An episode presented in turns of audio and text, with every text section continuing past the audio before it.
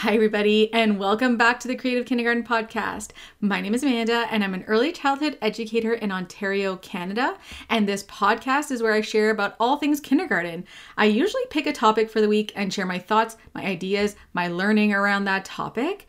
But I have a special series of podcast episodes coming to you, and these are going to be a little bit different from what I normally do. I wanted to make a book club that um, dives deep into a book that I found really interesting and that I wanted to, you know, get on to reading. And I thought, oh, a great way to get me excited about reading a book would be a book club, but I didn't have any um, around me or I didn't see any online. So I thought, why don't I start my own book club and try to get other people excited about reading some PD books with me? Um, if this is something that becomes I'm not going to say popular, but if that, that it becomes something that people enjoy and interact with, I hope to do this with other books as well. But to start us off, I'm going I picked the book Literacy Foundations for English Learners. I saw somebody share about this book on Instagram and I thought, wow, what a perfect book for me at this moment in time. And so I'm going to be diving into this book with this first episode of our book club.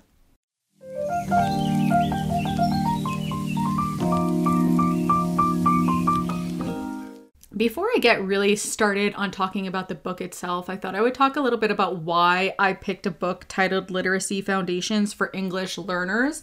Um, I'm finding that the demographic at the school that I am currently teaching at is quickly changing. We always had English language learners at our school, but there is a bigger community that is moving into this um, this school area i guess i would that's what we would call it the school area where i have a lot of different languages that are spoken within the classroom before, I would have maybe one or two languages spoken in the classroom, and we would be able to, you know, use Google Translate and work with students. Now I'm finding it that we are having multiple languages within the classroom. This year alone, um, I hope I'm not going to be forgetting any languages, but we have uh, Cantonese, Russian, Urdu, Tamil, and I'm sure I'm forgetting another one, but there's at least four different languages that are spoken, students that come from all over the world, which makes it a beautiful environment to grow in. But I also want to make sure that I'm meeting the needs of my English language learners and ensuring that, you know, my instruction is focused on what um, will advance them in the English language while still honoring the capabilities and the knowledge that they hold in their first language as well. So that's really why this book grabbed my attention in the first place. I thought it's right up my alley with all my love of, you know, structured literacy instruction and my deep dive into the science of reading. And when I saw this book, I thought, oh, that is the perfect next step for me in my literacy instruction is really taking a data driven um, academic approach to literacy instruction for my English language learners. Um, as for me personally, I grew up in Quebec. I don't know if I've really talked about this on the podcast before, but growing up in Quebec, my both my parents spoke English, and when I started school in kindergarten, I had to go to French school. I don't know if I had to go to French school, but my parents decided that I was going to French elementary school. And so I started my first day of kindergarten in a classroom where I didn't understand a word of what anybody was saying. I did learn French. I'm still a fluent French speaker. I continued um, to be in a French school up until grade six. And then I went into high school in an English high school, but continued to take French language classes as I would have taken them in um, a French high school. And then I went to CEGEP and continued my French classes. And even in university, I also had French classes there as well. So I'm feeling like my experience in kindergarten mirrors the experience of my students also in kindergarten. And even though I was able to pick up on French um, between kindergarten, grade one, and grade two, I still have this like feeling of un- unease when I think back to that time in my schooling where I didn't 100% know what was happening. I was kind of learning the rules of French, but I didn't really I wasn't excelling, let's say. And so it was really hard for me to grasp the French language. And even to this day, I don't feel confident writing in French because I don't quite understand all the rules. And so if that is my experience as a French learner in um, elementary school. I know that that's how a lot of my English learners that are currently in my class are feeling. And I want to make sure that, you know, I am an educator that is there for them and that helps them become successful and feel confident in themselves as learners wherever their school experience might take them. So that is really why I picked this book. It's from my past um, school experience but also mirroring my current school experience where now I am on the educator side of it and I want to make sure that I'm doing what is best um, for my students. So, this Literacy Foundations for English Learners book is going to be the book club that I start this whole series with. That I'm really hoping that we get to pick different books and that we get to do this a couple times a, a year. The format of it is going to be that every Thursday for the next, um, I think this is going to be a 10 week series. So um, every Thursday for 10 weeks, I will be releasing an episode of the book club where I will talk about one chapter of the book if the book is something that you want to pick up, because I'm not going to be reading the book to you, I'm just going to be talking about my reflections and any other resources that I found and things like that. Uh, if the book is something that you want to pick up, I will put a link in the show notes. I just got it on Amazon. And I will say that it is a very easy read. Like it when I say I read chapter one, and this is um, first podcast episode is on chapter one, like it didn't take me long to read it all. It's chock full of information, but there's not a ton of fluff that makes makes reading it take forever. It's really concise and comprehensive at the same time. So I've been enjoying what I've read so far. So this episode is going to be on chapter one, which is the introduction. But I will be doing a podcast episode on every um, chapter every Thursday. Once the podcast has aired, I will also have a forum post over on my blog that I will link in the show notes as well with some discussion questions, some reflection questions, some polls that we can take to talk about the book and your reflections on the book as well. I think that, you know, having the input of others, having that, you know, hive mind coming together with other resources or other experiences that you've had in the classroom is going to be so important. So I'm really excited about the forum and I'm really hoping that you join in the discussions there. I will link everything in the show notes for you. If you can't find it, reach out to me. I'm always over on Instagram. I'm at Creative Kindergarten blog on TPT. I know it's long. Start typing in Creative Kindergarten on Instagram. Send me a direct message, um, comment on a post, whatever you want and I will send you a direct link to the forums because I think it's going to be so important to have that, you know, professional conversation around the book as well, which is like a half of the part of the book club where you know this is going to force me to read the book but also it's going to give me the ability to talk to other educators about their experiences as well. So again podcast episode every thursday. Along with that podcast episode there will be a forum post over on my blog with whatever kind of reflection or discussion questions I have for that chapter for the week. If you have any ideas for reflection or discussion questions, make sure you send them over my way. I'd love to add them to the forums so that we can have some great discussions together. So that's the basics for the book club. Let's just dive into talking about chapter one.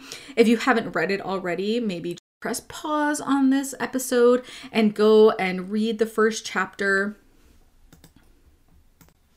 It is literally, I think, 10 pages long, and it really just talks about the challenge that English learners might face when they are learning the English language and really talks about the background of English learners. I will say that the book does focus on a lot on the United States. So all the st- statistics are based on the US and something that I have noticed is that because Spanish is such a huge second uh, first language in the United States, that a lot of the statistics and things that they talk about in the book are based on Spanish speakers. Uh, but a lot, most of it also applies to where I am, which is in Ontario, Canada. And I really loved reading this first chapter to kind of just get me situated in my head about um, you know, the English learners and their demographics and how um, it kind of fits into the history of the education system and how we have been historically meeting the needs of EL learners and how we can move forward with meeting their needs in the classroom and teaching English as a second language. One of the things that I've definitely heard over the years from speech and language pathologists and people that I've worked with is that we want to continue to encourage families to speak their first language at home. We know that uh, rich oral language can translate from a first language to a second language. So we don't want parents to be trying to speak another language that, that they're not comfortable with. Instead, um, I continue to advocate to my parents that they should continue to speak to their their uh, their children in their first language and you know I loved a quote on page four of the book. It's like right at the beginning of the book, but it really resonated with me when I read it and something that I want to always keep at the forefront when I am teaching students um, who are English language learners. And it, this is the quote on page four. ELs also bring with them prior knowledge, experiences, and strengths related to language and learning that educators must find ways to identify and build upon when I read that, I I'm thinking to the little peanuts in my classroom who bring with them such a wealth of knowledge and skills that I have yet to tap into because they might be communicating them in a way that I'm not understanding, right? If a child is trying to tell me a wonderful story about their weekend and is using, you know, such great storytelling skills and all these things, but they're telling them me them in a language that I do not speak, I'm missing out on all of this wonderful wealth of information about this child. And even though I don't want to, I'm not feeling sad, really want to keep that in my mind that as an English um, speaker, I constantly need to find ways to communicate and understand all of the students that are in my classroom. So, in our kindergarten program in Ontario, there's like different ways that children can knowledge. We call it the triangulation of data. In kindergarten, it's saying, doing, representing. I forget what it's called in the older grades. But basically, I can't understand what a child is saying to me, I, I can use what they're doing in the classroom and how they're representing their knowledge in different ways to really honor their thinking and honor who they are as a child. So I even though this book is about, you know, teaching them to speak English because um, you know, if they're going to complete their schooling in an English language school, and in Canada, you know, English is the um, primary language that is spoken, it's one of our official languages. If we're going to, you know, give them the tools that they need to be successful, um, I want to teach them English, but at the same time, I want to make you know their past experiences and the fact that you know they they speak a language already and they have all of this um, all of these oral language skills i just might not be able to understand them at this time when they're they're using um, words to speak with me. And so um having that as part of the that quote on page four is the first part of the book i thought was really a perfect way to introduce us to you know how to teach oral uh, english literacy skills to english language learners. Um, in the book they call them english learners els i don't know why. I i always go to english language learners. I don't it's the same thing for me but that's just the uh, vocabulary or the the Don't know, the way that we talk about it where I am, at least in my school board. So I usually say English language learners English learners. For me, those two are interchangeable. They might not be, but for me, they are. Anyways, after that quick little introduction, the rest of the chapter really does focus on um, language learning looks like in the United States. It talks about different acts and the common course um, standards that are um, in the United States. For me, that was very interesting to read, but as a Canadian, it didn't really apply to my classroom as it is. But it was really nice to see what other countries or school systems are doing with English language learners. But the first chapter, again, the first chapter was only 10 pages long, but for me, it did bring in a wealth of information about how to my thinking about English language learners and how I can go into my learning about literacy skills for English language learners. That is it for the first podcast episode about literacy foundations for English learners. I really hope that you're as excited as I am for this book club. This first um, episode, I guess, was more focused on the book club itself and what we're going to be doing rather than the book itself because the introduction is just that an introduction. So there wasn't a lot to um, reflect on. But in the forum, I am going to be putting up a post asking you why you are choosing to join this book club, what resonates with you with this book, and um, what do you hope to get out of the learning in this book? So I hope you join the discussion over there. Introduce yourself.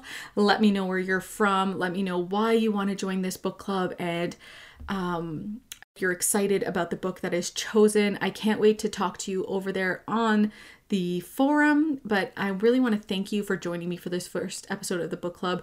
The regularly scheduled podcast that I have out on Tuesdays will still be coming out. You just get to have two episodes of me for a couple of weeks. So I hope you enjoy listening to my voice because it will be on a couple times. But um, if you're not already subscribed to the podcast, make sure that you whatever podcast platform that you listen to me on so that you are notified whenever I put out new episodes of the podcast.